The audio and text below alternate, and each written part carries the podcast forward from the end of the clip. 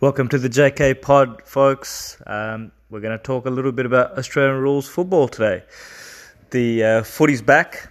It's uh, been three month hiatus, but um, great to get round two underway last Thursday night with two of the Premiership favourites, Richmond and Collingwood.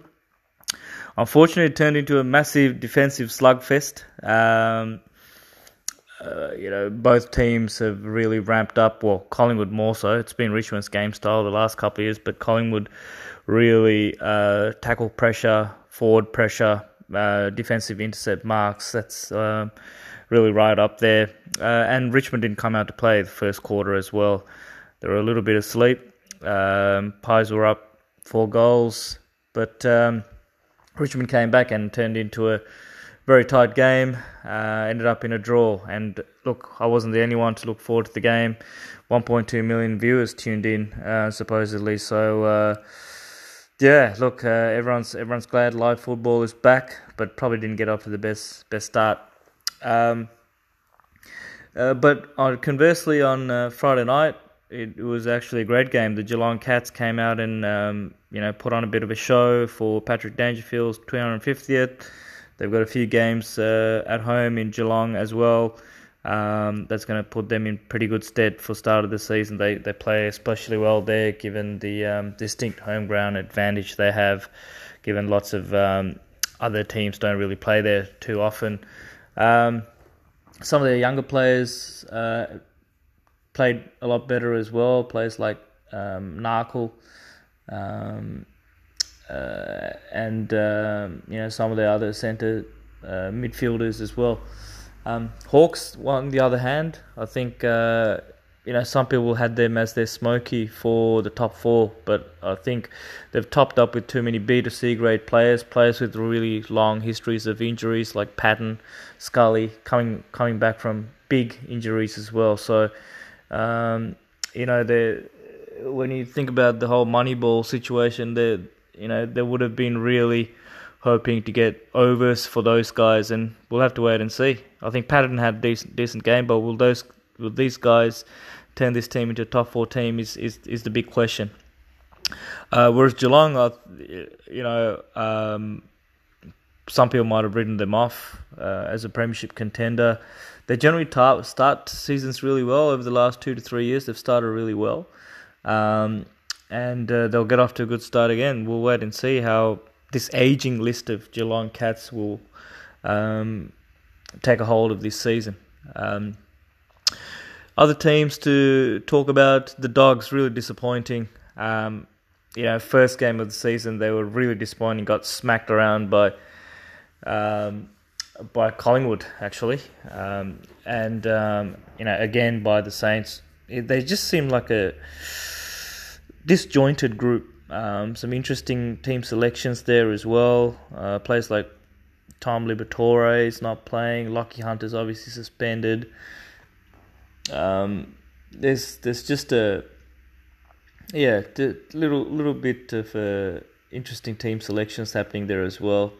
Luke Beveridge, uh, you, have got to wonder if, if the players are playing for him, right? Uh, might be a harsh harsh thing to say, but just uh, after winning that premiership, um, just got to wonder if everything's going so smoothly over there or not.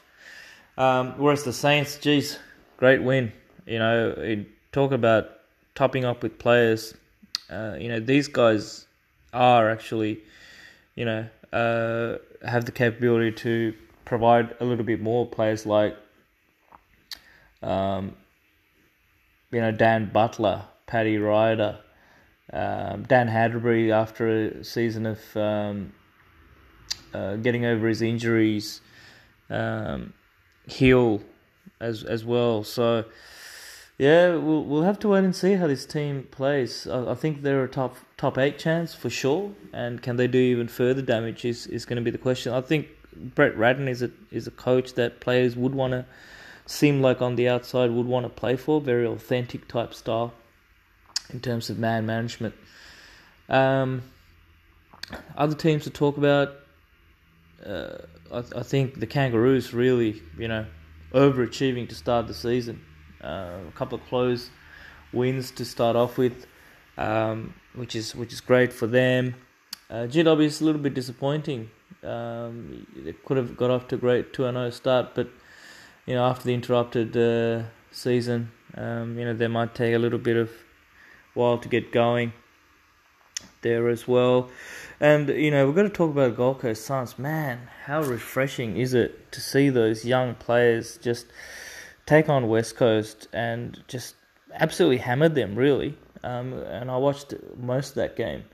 Real, real pasting. Matt Rowell, Noah Anderson. Everyone's talking about those two young kids. Um, um, and uh, yeah, th- there's just a smattering of young talent that's that's that's coming through. Some older players like Stephen Day, um, you know, played a really strong bullocking type role up forward.